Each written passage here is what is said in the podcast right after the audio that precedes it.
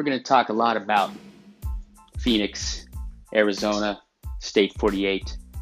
We're going to talk a lot about current events, politics, the virus. We're going to talk about Arizona sports and the clutched on curse.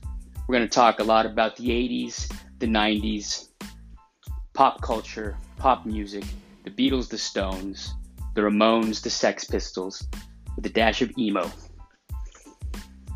We're 80s babies and we're 90s kids. And we're all Phoenix, Arizona natives, born and raised. Some of us are in New York, some of us are in LA. Some of us are back home after a stint in New York or LA.